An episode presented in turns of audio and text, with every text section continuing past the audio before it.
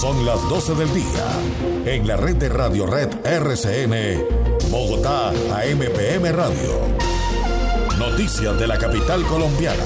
Personajes de la ciudad. Comunidad en directo. Dirección, Carlos Álvarez.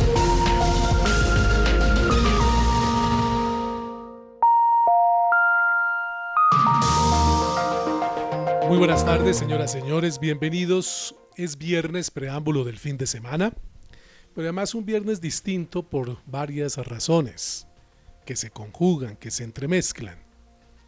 Previo un puente festivo, el lunes es día feriado en Colombia. Horas previas a el inicio de la competición de Colombia con miras a ser partícipe en la gran final del Mundial que será en el 2022 en Qatar. Pero hoy, si hablamos en términos precisos, hoy está comenzando el Mundial para Colombia. Porque las eliminatorias son parte del Mundial de Fútbol. Otra cosa es que la gran fiesta de la final del Mundial es cuando se reúnan los mejores equipos, que ya no sé si son 32, 40, porque como cada rato dice que cambia el número de equipos que van al Mundial, que se encontrarán en Qatar en dos años. Y tres, porque en medio de todo esto hay un enemigo que no es tan oculto, que sigue circulando en el ambiente, que sigue circulando en el país, que es el coronavirus. Ayer estaba viendo estadísticas en Bogotá y esta semana se han registrado, exceptuando un día, creo que fue el miércoles, incrementos en el número de contagios, que ya no están bajando de los 1.200 cuando hayamos logrado llevar los contagios a tres dígitos. El número de muertos también ha aumentado. Ayer estábamos hablando aproximadamente de 40, se había hablado de 32 hace dos días y estábamos llegando ya a un número significativo de reducción de fallecidos. Eso como para tener en cuenta que el fin de semana obliga el buen juicio que hoy a mirar el partido, a hinchar por Colombia, a desear que gane, a hacer fuerza porque empiece con pie derecho su participación, pero en casa, cumpliendo los protocolos, nada de salir a la calle a celebrar. Esas serán otras épocas que lastimosamente por ahora no se pueden revivir, ojalá en un futuro cercano. Y también quienes van a salir el puente festivo, sobre todo a sitios de veraneo, de descanso, hombre, observen los protocolos por sí mismos y por quienes viven en esos municipios que no tienen ninguna obligación de ser destinatarios de virus que les podamos transportar desde la zona urbana de la capital. Hoy una noticia interesante para quienes son amantes de la cultura. Después de casi siete meses también reabre hoy viernes 9 sus puertas. Hablo para quienes gustan del cine. La Cinemateca de Bogotá. Entre otras cosas, renovada, lindísima en toda la esquina de la 19 con cuarta, la parte oriental, una edificación bella, todo un escenario fantástico para encontrarse con el séptimo arte. Hoy se reabren las puertas de la Cinemateca cumpliendo todos los protocolos de bioseguridad y lo hacen con la película eh, Sumercé, que se la recomiendo, de la directora Victoria Solano, que se proyectará en la sala capital de la franja Estrenos Nacionales. Hoy abre pues actividades de nuevo la Cinemateca de Bogotá.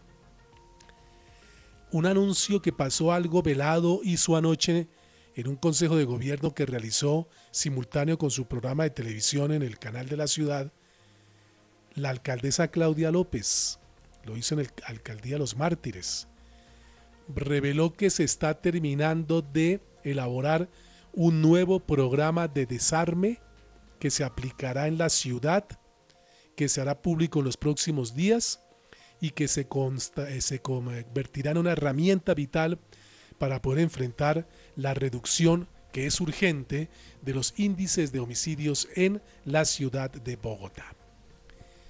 Y ahora, cuando vamos a la primera pausa, les alerto porque al regreso vamos a tener tuiteros y más tarde la polémica del día con el tema de la pintura color verde que se le quiere poner a los nuevos buses del SITP eléctricos y a gas que están entrando.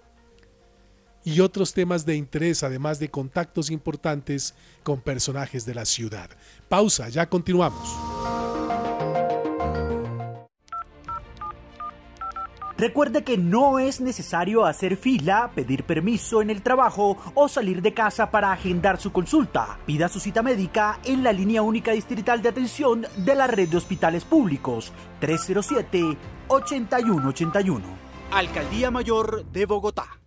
En Vanti, nuestro compromiso es seguir ofreciendo un servicio de calidad para nuestros clientes. Si requieres solicitar una reparación en tu instalación de gas natural, no dudes en comunicarte con nosotros. Llámanos al 307-8121. Visítanos en grupovanti.com o en nuestras redes sociales, arroba Grupo en Facebook y Twitter. También puedes solicitar tu factura digital dejándonos tu correo o WhatsApp en los canales mencionados. Entre todos garantizamos la sostenibilidad de los servicios. Ayúdanos pagando tu factura.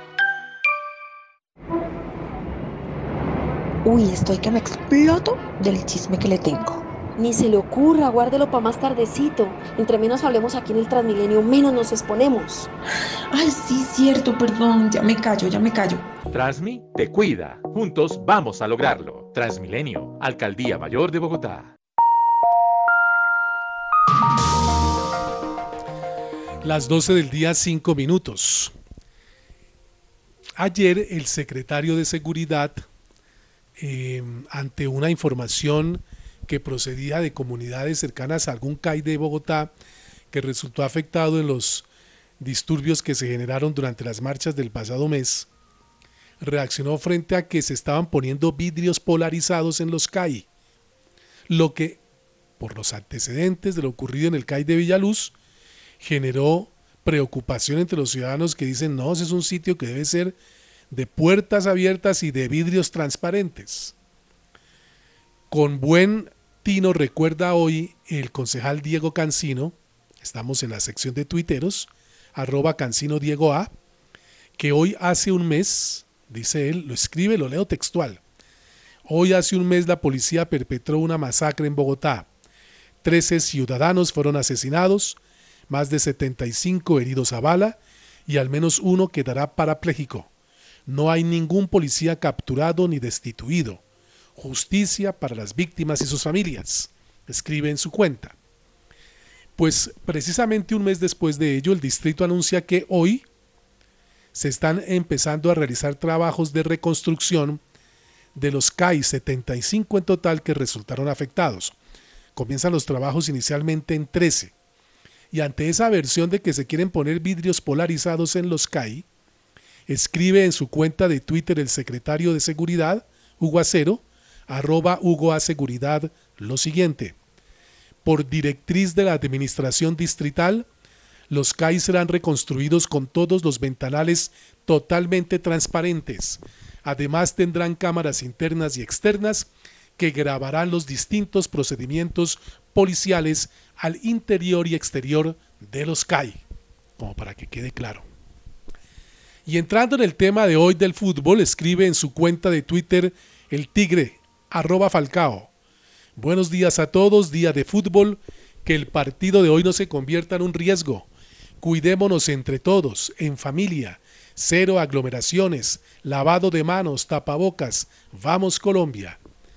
Muy atinado su trino Falcao, que hoy deseamos convierta muchos goles llamando a que debemos observar hoy los protocolos de bioseguridad en medio de el holgorio del fútbol, como lo hizo también así para el caso específico de Bogotá, el secretario de Salud desde su cuenta en Twitter, arroba sector salud y arroba Alejandro Gómez. Esto le dijo a los bogotanos. Tiene que demostrar que no puede ser que un partido de fútbol constituya un riesgo en salud. Tenemos un nuevo partido de la Selección Colombia, un partido que genera mucha ilusión en todas las personas, no solo por la gran afición, sino porque llega en un momento en el que estamos saliendo de este confinamiento tan complejo al que nos vimos sometidos por el COVID-19. Pero que este partido, que el ver este partido no se constituya en un riesgo para incrementar el contagio por el COVID-19. La invitación que les queremos hacer desde la Secretaría Distrital de Salud es que disfrutemos en familia, evitemos la aglomeración de personas, evitemos que una cosa que debería ser una celebración deportiva se constituya en un riesgo. Lo hemos hecho con otros elementos alrededor de lo que es la cultura ciudadana.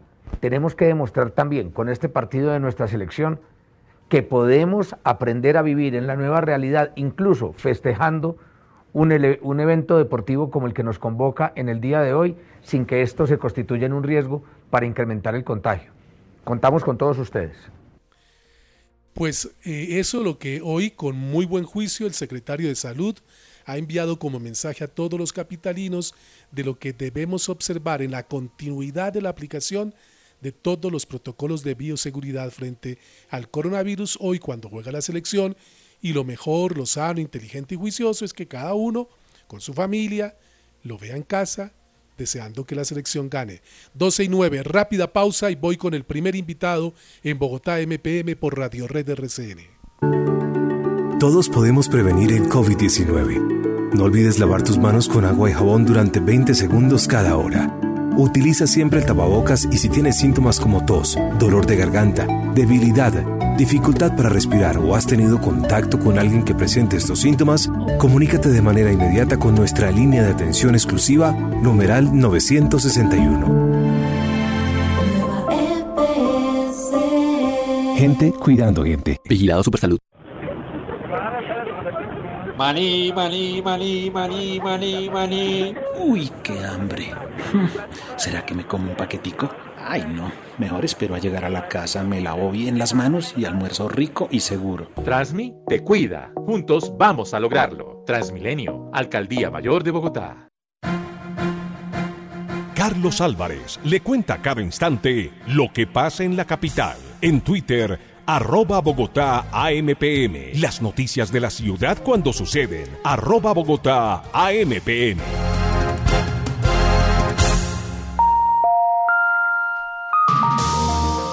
Las 12 del día 11 minutos nos atiende a esta hora del mediodía de este viernes el doctor Diego Sánchez, director del Instituto de Desarrollo Urbano. Doctor Sánchez, muy buenas tardes y bienvenido. Hola, muy buenas tardes, Carlos. Muchas gracias.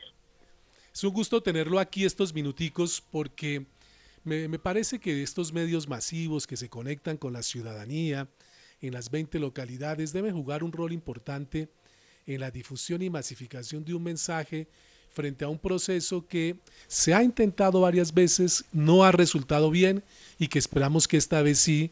Y ese resultar bien surge del alto nivel de participación con el que debe contar. Me estoy refiriendo a la convocatoria que ha hecho el distrito a un proceso co-creativo de cara a que el corredor verde de la séptima interprete en suma medida lo que los bogotanos quieren que sea esa vía icónica de la capital colombiana. Y en eso el IDU juega un papel importante porque al fin y al cabo es el que va a realizar todo el proceso de diseños, estudios en contratación, digo, y obra de esa, de esa, esa arteria tan importante.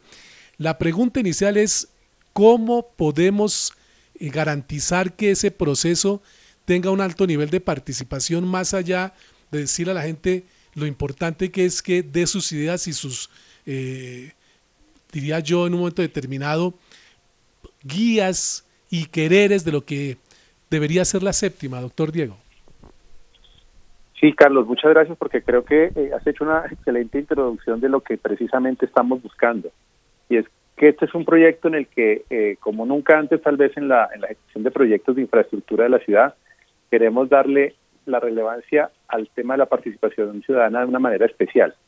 Muchas veces en la ejecución de proyectos de infraestructura en la entidad, en el IDU, pues lo que hacíamos era unos escenarios de socialización donde le presentábamos a la ciudadanía eh, el estado del proyecto, cuál era el diseño final, y decíamos que iba a ejecutarse, pero las personas pues se sentían poco poco participativas, entonces sus opiniones no eran no eran tenidas en cuenta y cuando ya se les preguntaba algo, pues ya el proyecto iba tan avanzado que pues echar para atrás era muy difícil. Entonces, la instrucción del alcalde ha sido clarísima. Nosotros tenemos que aprender a que el diseño de la participación ciudadana es un componente del diseño del proyecto y es el primer componente. antes de empezar a diseñar la geometría, la topografía, las estructuras, el pavimento, hay que hacer esto y esto es lo que queremos hacer precisamente en la, el corredor verde de la séptima. La ciudadanía tiene muchas formas de participar. Nosotros, eh, apoyados precisamente con el IDEPAC, abrimos el primero de octubre una serie de espacios informativos, eh, pues comenzando por una plataforma en web, que es el, la página que diseñamos y donde hay información del proyecto, que se llama, está denominada www.septimaverde.gov.co eh, ahí pueden las personas si quieran dejar sus ideas, sobre todo su visión de lo que es el corredor verde y tengamos en cuenta que el corredor verde es mucho más amplio de lo que algunos en, la cercanía de, su sitio de trabajo, de su sitio de vivienda, tienen que mirar. Entonces el corredor verde arranca incluso desde el centro de Bogotá. Podríamos pensar que toda la peatonalización de la séptima hace parte de ese futuro corredor verde y llegamos hasta la calle 200. Eh, y pasa por muchas localidades, pasa por muchos barrios y la ciudadanía tiene que cada una ver en su, desde su propio punto de vista cómo le interesaría que se transformara esa, esa vía de la ciudad. Entonces estamos escuchándolos a todos eh, y vamos después de que se ya la gente pueda entrar a participar, a empezar un segundo momento que es como el espacio de, de, deliberar. Y ahí pues la gente puede hacer propuestas, puede compartir sus opiniones, eso tiene la, la figura de la página web que lo lleva a Bogotá Abierta, el Street que es una herramienta también que le permite como jugar con el diseño hacer eh, propuestas de sus ideas, de la visión que tiene, y talleres temáticos y talleres vecinales. Eso también va a empezar. Vamos, estamos muy, muy agresivos en estos días lo van a ver con mucha, mucha campaña en la calle, mucha campaña en los medios, porque si nos interesa que nadie se quede, eh, digamos, desinformado y que después la gente diga, pero yo nunca supe que se abrió estos espacios. Es complejo, pues es una ciudad muy grande, pero para eso contamos con, con el apoyo de los medios de comunicación como ustedes en este caso. Sí, eh, eh, señor director del IDU, creo que es importante y quisiera que sobre eso generáramos la siguiente intervención suya, porque claro, cuando se invita a participar de pronto podemos echar muchos globos, todos muy interesantes, todos nos sentimos en unos eh, estados de creatividad a máximos, pero aquí hay como, yo no diría que encuadrar las opiniones, pero sí como una guía orientadora de hacia dónde podemos tender en esas opiniones y aportes y es lo que estableció el Consejo frente a ese corredor verde al tenor de lo que indica el Plan Distrital de Desarrollo. Sí, señor. Precisamente eso es muy importante. El Plan Distrital de Desarrollo, en su artículo 105, definió unas características que debe tener el corredor verde. Entonces, la primera es que hay que leer ese artículo para que las personas sepan que de, esos límites no se pueden salir. O sea, hay cosas que allí ya se definieron.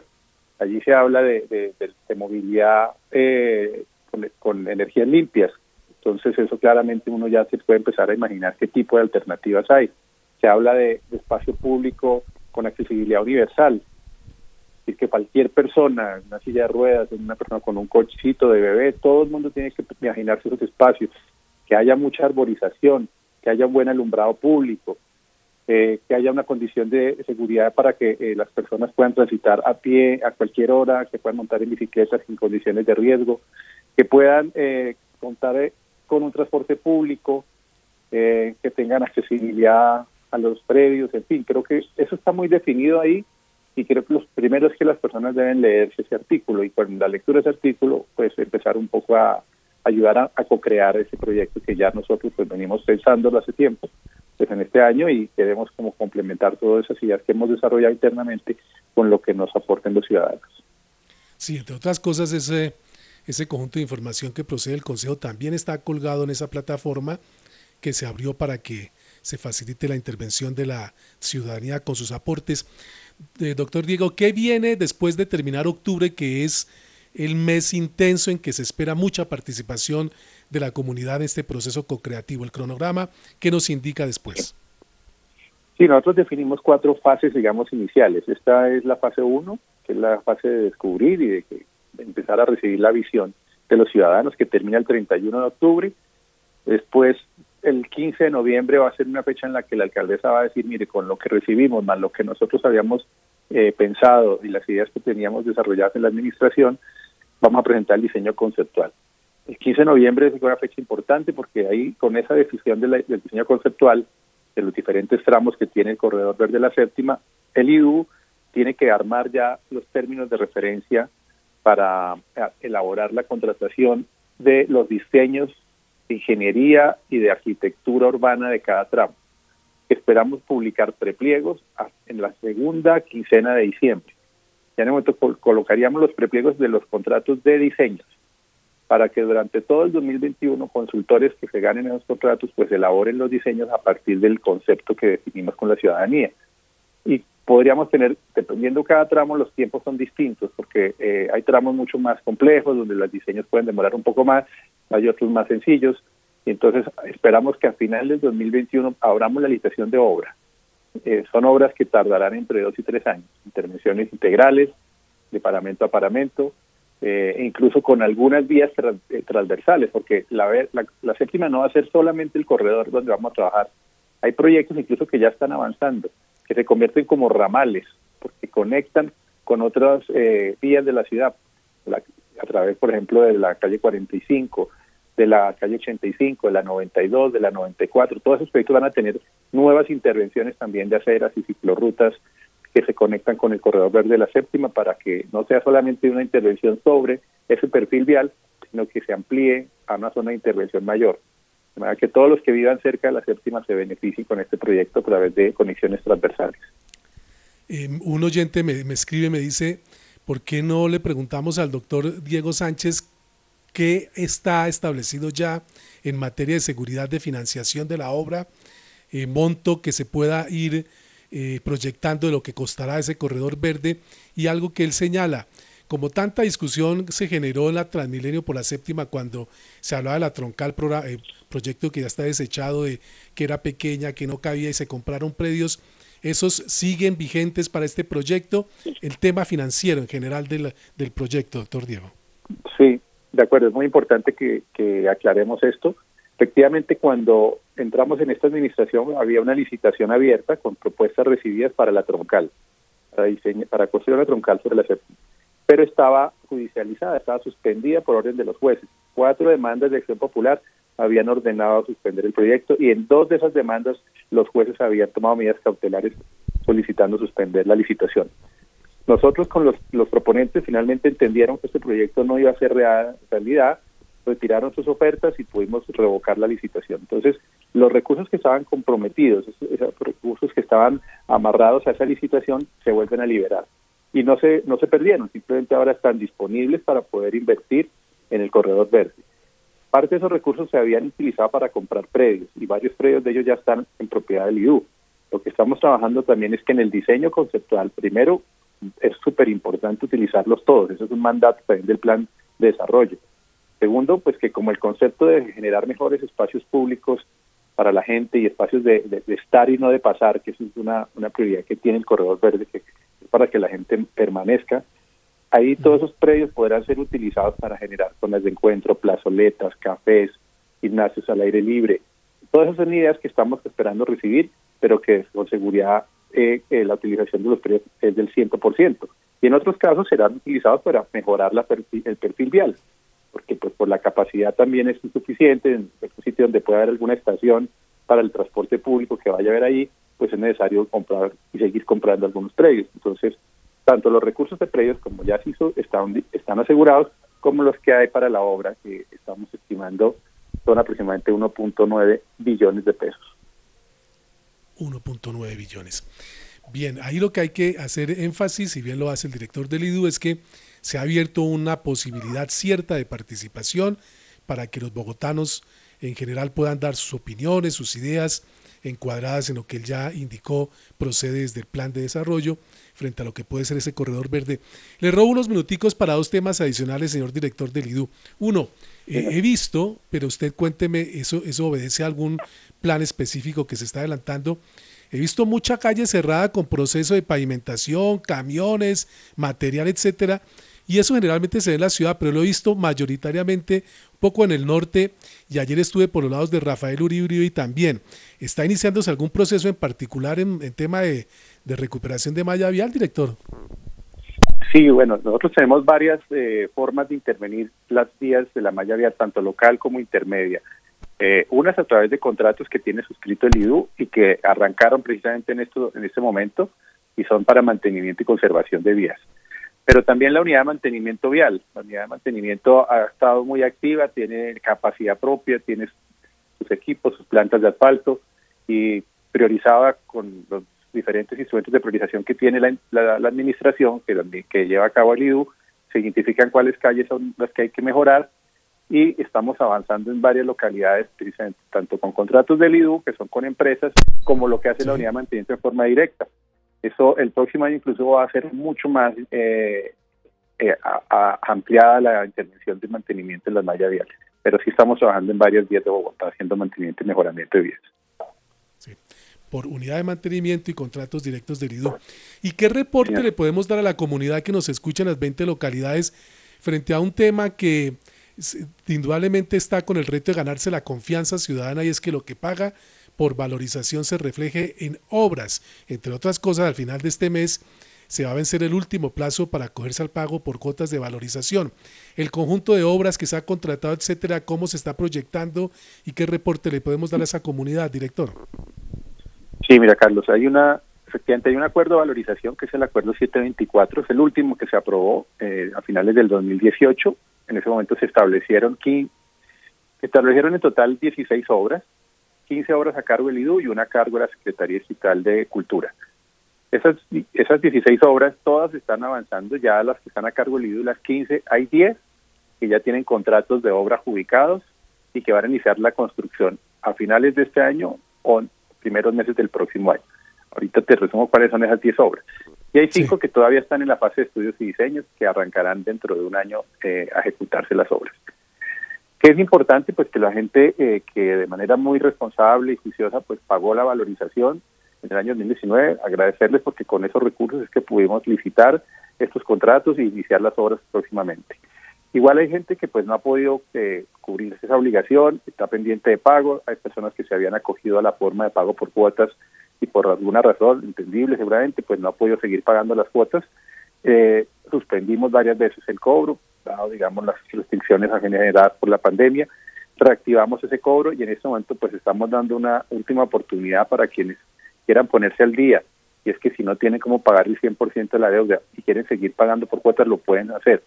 Tienen la opción de acogerse al pago por cuotas a 12 o 24 meses y hacerlo, pero antes del 29 de octubre. Tienen que anunciarnos que lo van a seguir haciendo y pagar la primera cuota o la cuota que tengan retrasada de esa fecha y podrán seguir pagando por cuotas ponerse al día, porque pues el, la consecuencia de no pagar es que entrarían en un proceso de cobro coactivo eh, que pone, digamos, de alguna forma en riesgo sus, sus, bienes.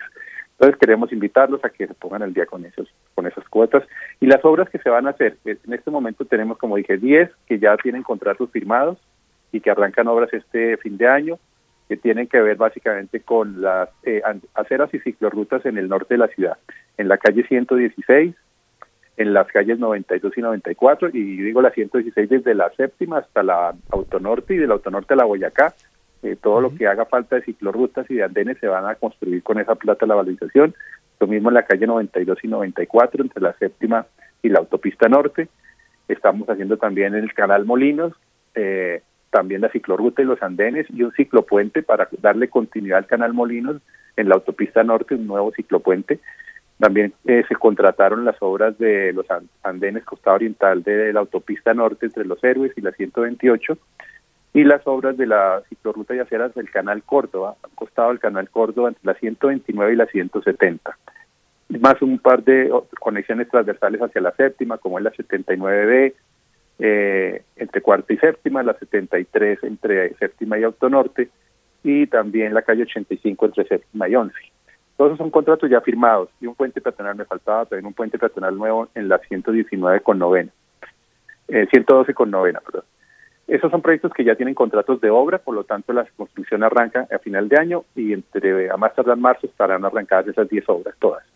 Y las cinco proyectos viales arrancan el próximo año, que son la la avenida 19 entre 127 y 134, la avenida la calle 134 entre la novena y la, y la 19, la carrera 15 entre la 134 y la 153, la avenida La Sirena, costado norte, entre la autonorte y la Boyacá, y una gran cantidad de vías en las localidades, en la, en la zona industrial donde Puente Aranda y Montevideo.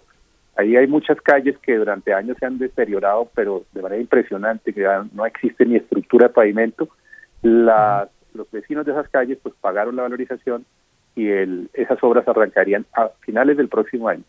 Toda la construcción de más de 300 calles de esas localidades de, de Puente Aranda, lo llamamos zona industrial.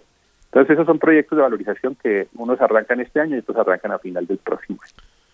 Ahí está el conjunto de obras y frentes de trabajo que el IDU está ejecutando en la ciudad y sobre el cual o los cuales nos ha puesto al tanto el doctor Diego Sánchez, director del Instituto de Desarrollo Urbano.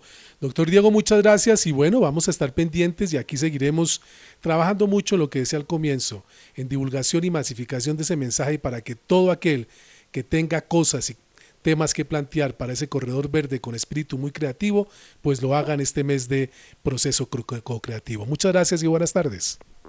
No, muchas gracias a usted, Carlos. Que tenga buena tarde. Igualmente. Ahora son las 12 del día 29 minutos, una nueva pausa y ya venimos con más en Bogotá MPM. En la nueva realidad, DAR es la forma de cuidarnos del coronavirus en solo tres pasos. 1. Detecto síntomas.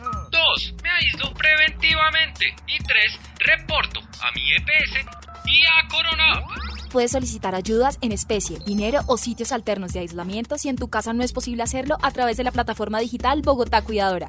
Así de fácil es dar. Con estos tres pasos juntos vamos a salir adelante. Mantén una ala distancia, usa tapabocas, lávate las manos. Alcaldía Mayor de Bogotá. Somos Vanti. Tu tranquilidad y la de tu familia siempre será lo más importante para nosotros. Por eso, desde la comodidad de tu hogar puedes comunicarte para solicitar la factura digital, el soporte técnico y la atención que necesites. Llámanos al 307-8121. Visítanos en grupovanti.com o en nuestras redes sociales, arroba Grupo Vanti en Facebook y Twitter. Con el compromiso de todos, seguiremos avanzando y brindándote un excelente servicio. Quédate en casa. Juntos lograremos salir adelante. El Instituto Nacional de Cancerología ya abrió de nuevo el servicio de citas presenciales para todos sus pacientes. Si tiene programada una cita o control, no tenga temor, asista presencialmente. El Instituto Nacional de Cancerología le brinda toda la seguridad. Si continúa con el esquema de consulta desde casa, no olvide programar su cita llamando a los teléfonos 018 414 414 o 484 6050. Ah, y recuerde que el Banco de Sangre del INC está siempre disponible para recibir su donación de sangre en la carrera novena número 0073, edificio E, tercer piso, de lunes a viernes de 7 de la mañana a 3 de la tarde y los sábados de 7 de la mañana a 4 de la tarde. En este mismo lugar usted podrá realizar también la donación de plaquetas. Instituto Nacional de Cancerología, por el control del cáncer.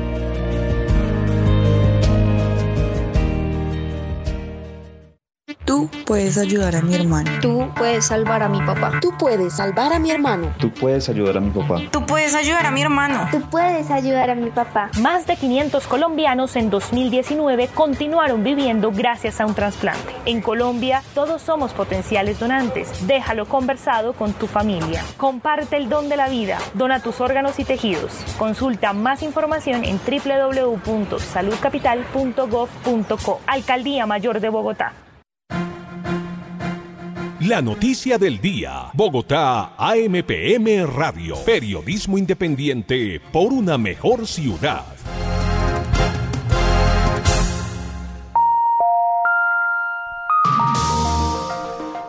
...12.32... La noticia del día es la polémica que ha surgido... ...a raíz de...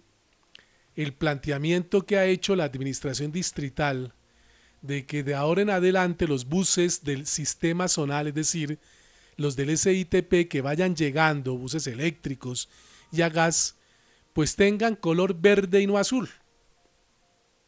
No quiere decir que los que están de azul se vayan a cambiar a verde, sino que los que vayan entrando vengan pintados de verde.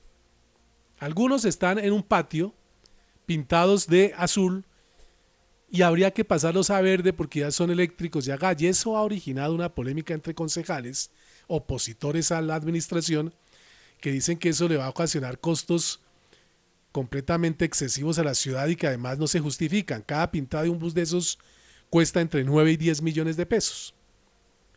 Todo comenzó a raíz de la presentación ayer de los buses que eh, se entregaron al concesionario Suma, que se mueven con combustión de gas natural, 43.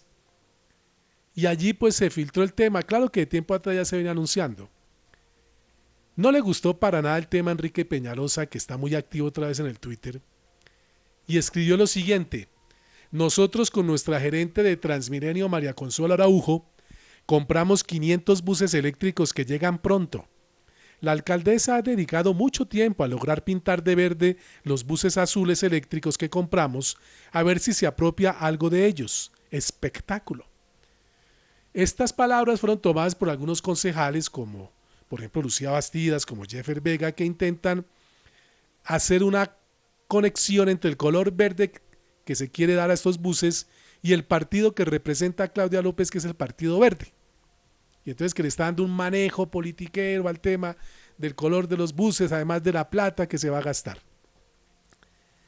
Pues lo que se ha podido conocer desde Transmilenio es que esos buses eléctricos que se quieren pintar de azul como de verde, como les dije, son los que van llegando en el proceso de renovación de la flota. Como, por ejemplo, los de ayer que llegaron azules seguirán azules. Próximamente irán llegando y ya verdes. Pero además dijo, en la eventualidad de que se cambien de color algunos, ese costo no lo va a pagar la ciudad, sino la pintada la asume una, un socio de la ciudad que es en el Codensa. ¿Por qué se quiere de color verde? Dice el gerente de Transmilenio que es para que entre en, una, eh, en un ambiente de lo que se quiere hacer de la ciudad. Una ciudad verde, respetuosa con el medio ambiente, con tecnologías limpias en su sistema de transporte masivo. Que es que empiece la ciudad a ver el cambio de esta flota que está ayudando al medio ambiente, dice el gerente de Transmilenio, y que eso pueda generar efectos importantes, incluso hasta en cambios de comportamiento de los propios ciudadanos.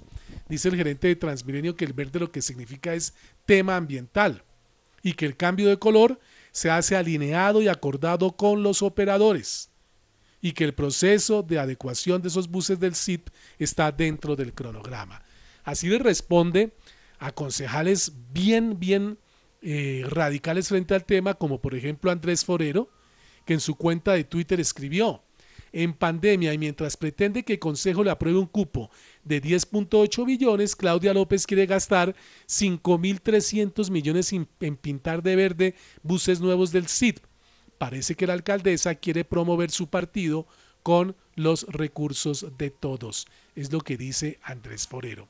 Pero está claro, está claro que los buses los pintaría en el Codense y que serían los que van llegando para reforzar la flota de automotores del SITP. Pero miren ustedes cómo está de tenso y crispado ese ambiente entre opositores a la administración y la propia administración que hasta un tema como este hoy se volvió polémica y originó pronunciamientos muy duros desde el Consejo y necesidad de explicación muy contundente desde el lado de la administración.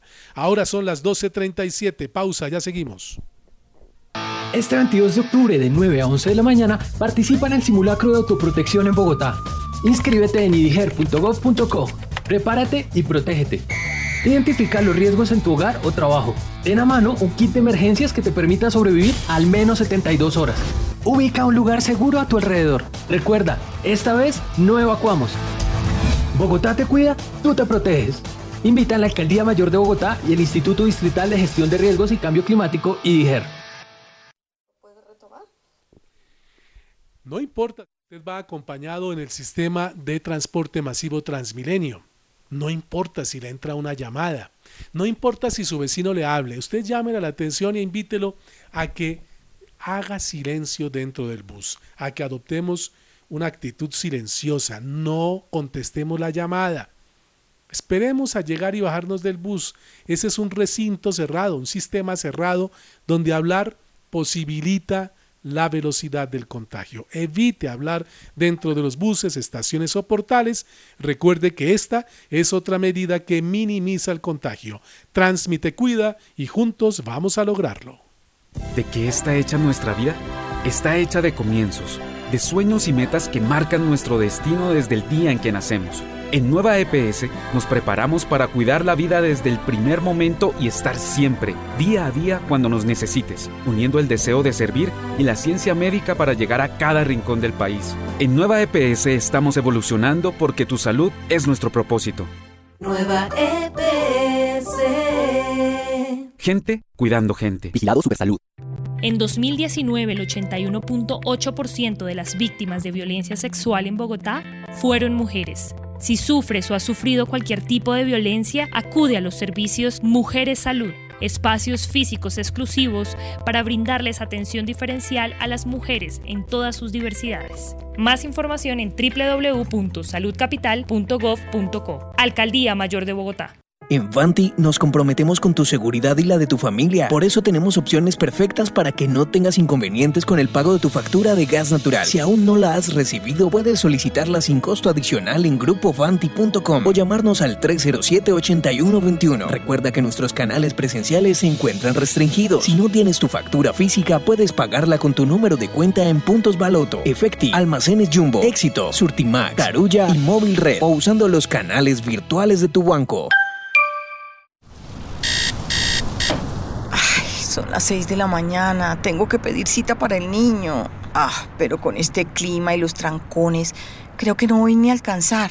Ya sé. Listo. Con la app de Nueva EPS puedes solicitar y consultar autorizaciones médicas, agendar citas, solicitar certificaciones y mucho más. Descárgala ya en tu celular. Gente cuidando gente. Vigilado Supersalud. Carlos Álvarez le cuenta cada instante lo que pasa en la capital. En Twitter, arroba Bogotá AMPM. Las noticias de la ciudad cuando suceden. Arroba Bogotá AMPM.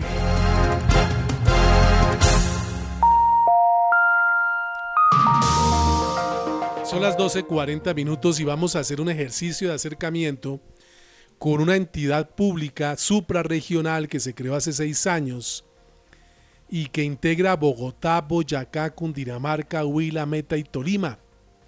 Es la Región Administrativa y de Planeación Especial RAPE. Y estamos en comunicación en Radio Red RCN con su gerente, el doctor Fernando Flores Espinosa. Doctor Flores, buenas tardes, bienvenido.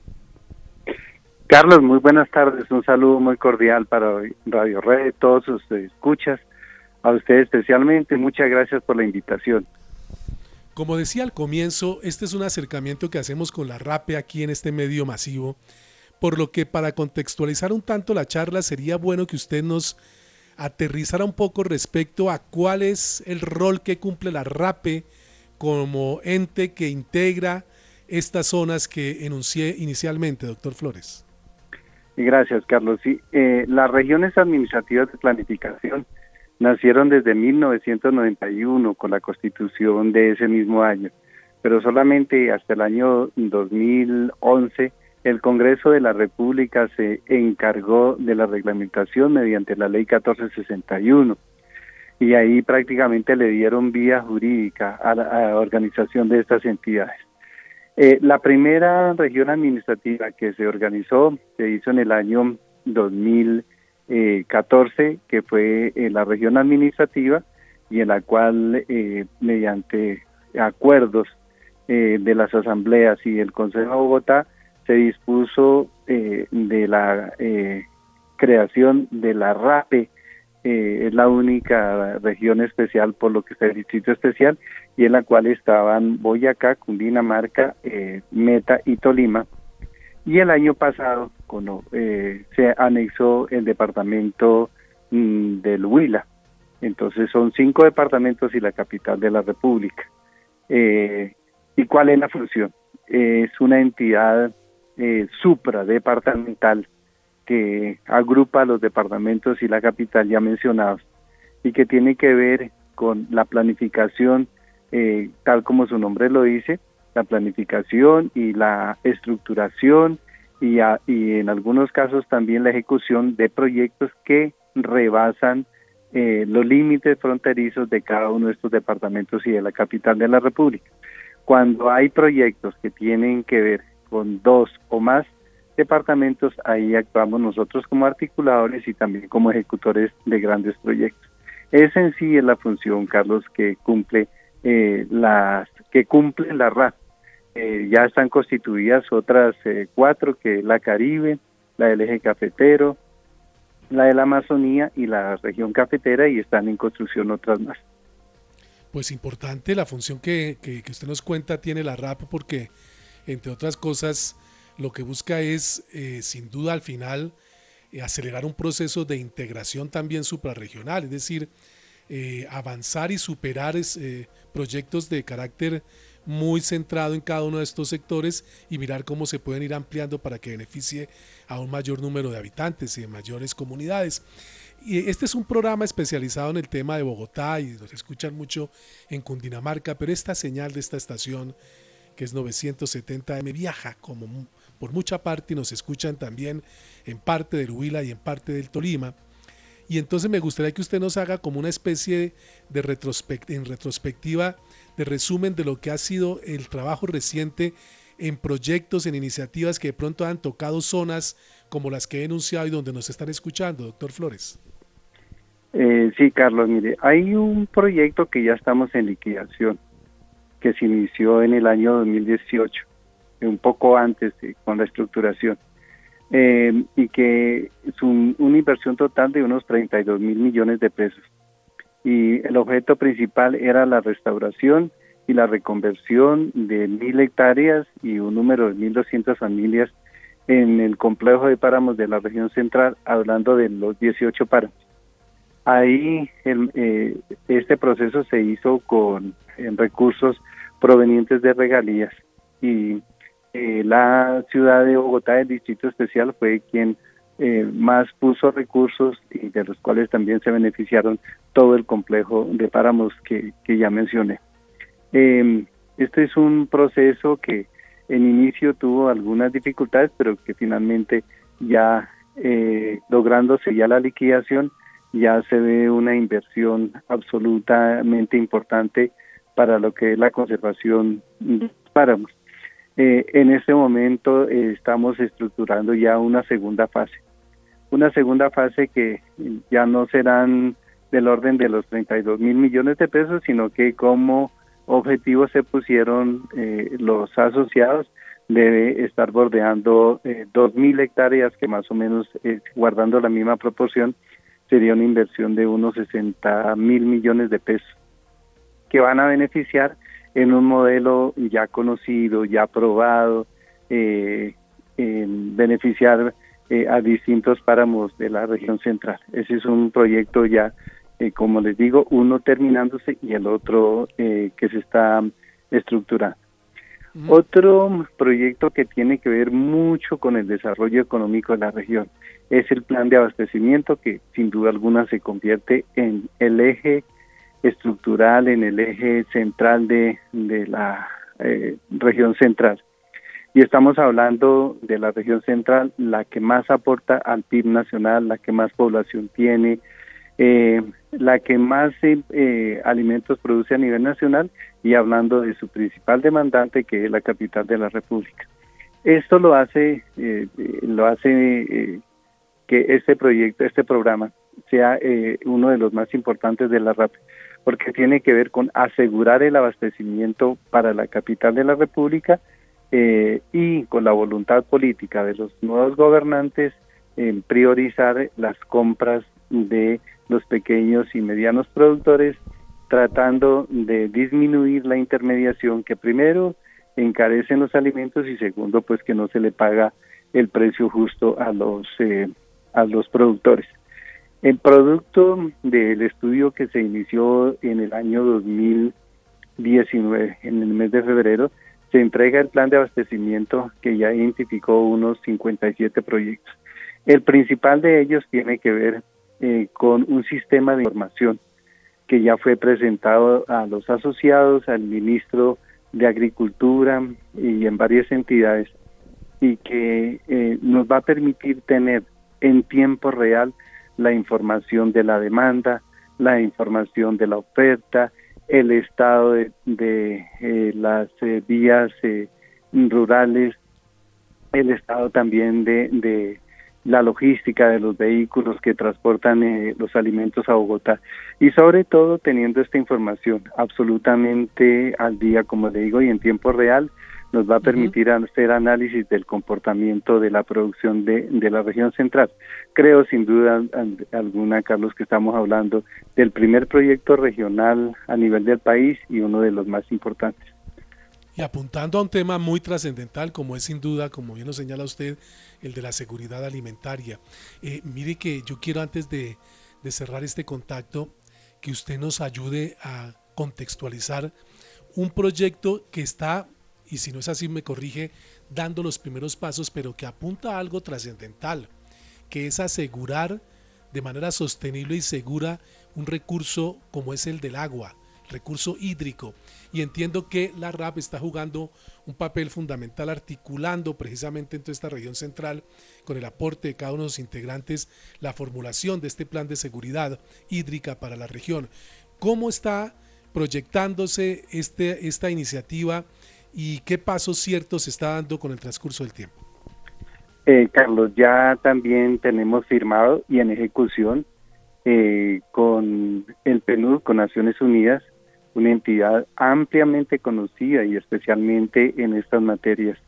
Y ya tenemos firmado ese convenio que nos va a permitir en abril del año entrante entregar todo lo que debe ser un plan hídrico de la región central.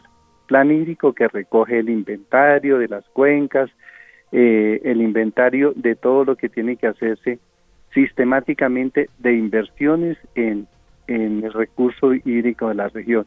Conocer cuáles son las falencias de las regiones en cuanto al, líquido eh, preciado, conocer cuál es la producción que se tiene en los distintos páramos, conocer una proyección de esa demanda que se va a tener eh, de aquí al año 2030 y, eh, tomar las previsiones respectivas.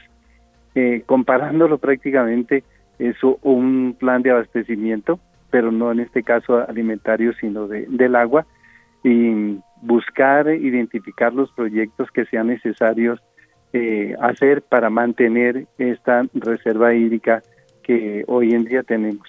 Eh, la, dar eh, dar las indicaciones para el mejor uso del recurso hídrico, por ejemplo, en el campo, en, los acueductos rurales y también donde se tienen distritos de riego, para que su utilización sea la más óptima. Ese, como usted lo menciona, también va a ser muy, muy importante porque, como le digo, eh, se trata de el, del elemento más preciado de la naturaleza que es el agua. Claro, y sin duda poder asegurar un uso y una, una, una manera responsable de utilizar agua y de garantizar ese recurso, pues es eh, importante y interesante conocer que la RAP está jugando un papel importante en ello.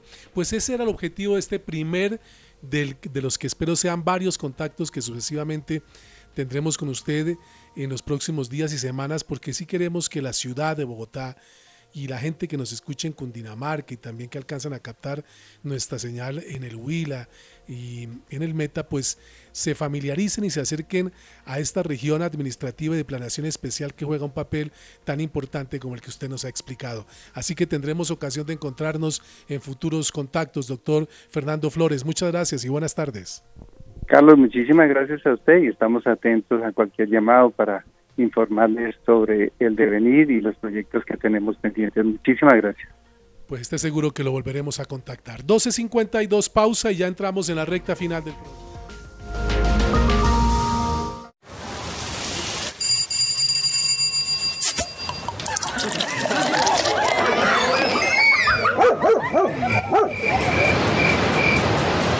Permite a otros la oportunidad de celebrar la vida. En Colombia, todos somos potenciales donantes. Déjalo conversado con tu familia. Comparte el don de la vida. Dona tus órganos y tejidos. Consulta más información en www.saludcapital.gov.co. Alcaldía Mayor de Bogotá. Asistencia en viaje en el exterior. Atención domiciliaria sin ningún costo. Acceso a 17 especialidades. Toma de muestras de laboratorio a domicilio terapias. Todo esto y más es lo que tienes con el plan de atención complementaria integral de Nueva EPS. Lo que te gusta de una prepagada por menos de lo que pensabas. Porque en Nueva EPS tu salud es nuestro propósito. Entra a www.afiliateapac.co. Gente cuidando gente. Vigilado Supersalud. Este 22 de octubre de 9 a 11 de la mañana participa en el simulacro de autoprotección en Bogotá. Inscríbete en idiger.gov.co. Prepárate y protégete. Identifica los riesgos en tu hogar o trabajo. Ten a mano un kit de emergencias que te permita sobrevivir al menos 72 horas. Ubica un lugar seguro a tu alrededor. Recuerda, esta vez no evacuamos. Bogotá te cuida, tú te proteges. Invita a la Alcaldía Mayor de Bogotá y el Instituto Distrital de Gestión de Riesgos y Cambio Climático IDIGER. Todos somos gente cuidando gente. A través de los canales de servicio de Nueva EPS puedes evitar salir de casa y reducir el riesgo de contagio. Descarga la aplicación para móviles, utiliza el chat en línea, portal transaccional o línea nacional. Gente cuidando gente. Vigilado Supersalud. Bueno, me están diciendo ya para el cierre desde Transmilenio a propósito de lo que estábamos señalando de los buses y el color verde. Primero que el alcalde eh, un tren en exacto, que no hay ningún grupo de buses parqueados en ningún eh, patio o, o de buses en parqueaderos, que todos están funcionando. Que los que ya están circulando con color azul seguirán siendo azules, pero que sí se tiene el proyecto de que los próximos que lleguen, tanto a gas como eléctricos, van a pintarse de verde, incluso no solamente de verde, otros podrían ser amarillos y hasta de color anaranjado otros, así como para que nos vayamos familiarizando con colores que podrían tener en un futuro los buses del sistema integrado de transporte. Llegamos al final de Bogotá MPM, le deseamos éxitos a Colombia, cuídense, no ha terminado la pandemia, descansen, responsablemente. Gócense el puente festivo, el lunes tendremos emisión a las 12 de Vida y Cáncer, repetición de nuestro programa del miércoles y el martes nos encontramos a las 12 por esta misma frecuencia Dios mediante. Gracias, buenas tardes. Tú puedes ayudar a mi hermano. Tú puedes salvar a mi papá. Tú puedes salvar a mi hermano. Tú puedes ayudar a mi papá. Tú puedes ayudar a mi hermano. Tú puedes ayudar a mi papá. Más de 500 colombianos en 2019 continuaron viviendo gracias a un trasplante. En Colombia, todos somos potenciales donantes. Déjalo conversado con tu familia. Comparte el don de la vida. Dona tus órganos y tejidos. Consulta más información en www.saludcapital.gov.co. Alcaldía Mayor de Bogotá. El Instituto Nacional de Cancerología ya abrió de nuevo el servicio de citas presenciales para todos sus pacientes. Si tiene programada una cita o control, no tenga temor, asista presencialmente. El Instituto Nacional de Cancerología le brinda toda la seguridad. Si continúa con el esquema de consulta desde casa, no olvide programar su cita llamando a los teléfonos 018-414-414 o 484-6050. Ah, y recuerde que el banco de sangre del INC está siempre disponible para recibir su donación de sangre en la carrera novena número 0073, edificio E, tercer piso, de lunes a viernes de 7 de la mañana a 3 de la tarde y los sábados de 7 de la mañana a 4 de la tarde. En este mismo lugar usted podrá realizar también la donación de plaquetas. Instituto Nacional de Cancerología, por el control del cáncer.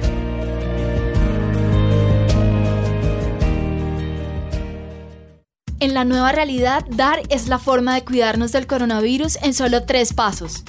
1. Detecto cualquier síntoma sospechoso de contagio. 2. Me aíslo preventivamente junto a mi grupo familiar. 3. Reporto mis síntomas y contactos a mi EPS y a Corona. Así de fácil es dar. Con estos tres pasos, juntos vamos a salir adelante. Mantén una ala de distancia, usa tapabocas, lávate las manos. Alcaldía Mayor de Bogotá. En la red de Radio Red RCN, Bogotá AMPM Radio.